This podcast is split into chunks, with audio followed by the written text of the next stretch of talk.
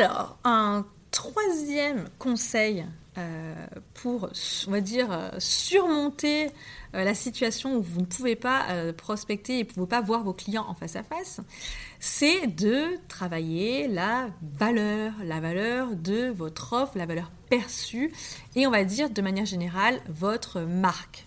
Alors en, B2B, c'est quelque chose qui n'est pas encore très très répandu et pourtant, et pourtant, on a aujourd'hui la preuve que les entreprises en B2B qui travaillent leur marque surperforment par, rapport aux autres.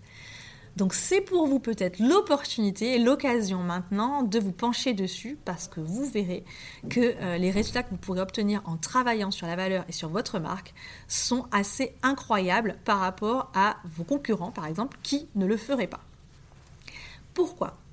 Parce que plus de 60% de décision des acheteurs est prise avant même que euh, l'acheteur décroche son téléphone pour parler avec vous, dans le meilleur des cas, ou avec vos concurrents. Il ne faut pas oublier que, en général, on n'est pas tout seul. Donc concrètement, hein, la, découverte se fait avant le premier contact, d'où l'intérêt de la marque. Donc il est vraiment essentiel de commencer à construire et apporter de la valeur à vos clients avant même de les rencontrer. Donc, on peut se dire, ok, mais comment Comment je fais comment, je fais à montrer la valeur de, ce que j'ai à offrir, de mon entreprise, avant d'avoir la personne en face de moi La personne ou les personnes Eh bien, en montrant déjà, en exprimant que vous êtes la bonne entreprise et la bonne offre pour résoudre le problème de votre prospect, de votre client, et donc à l'aider à prendre la bonne décision. Parce que on ne répétera jamais assez. Si vous écoutez ce, podcast ou si vous avez déjà lu notre blog ou si vous êtes déjà allé euh, voir nos vidéos, on ne le dira jamais assez.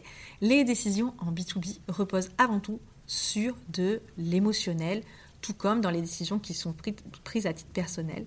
C'est la partie émotionnelle qui prend le dessus avant le rationnel.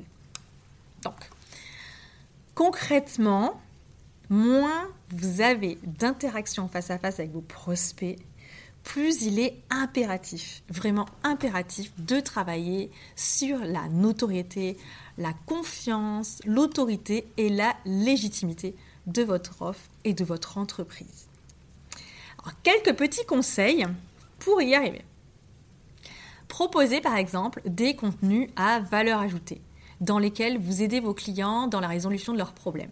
Ça peut être d'offrir des webinaires, des contenus téléchargeables sur votre site, des études de cas clients. Les études de cas, c'est excessivement euh, prisé, c'est quelque chose qui est très très apprécié par les décideurs. Un autre conseil que vous pourriez appliquer, c'est de clarifier votre proposition de valeur.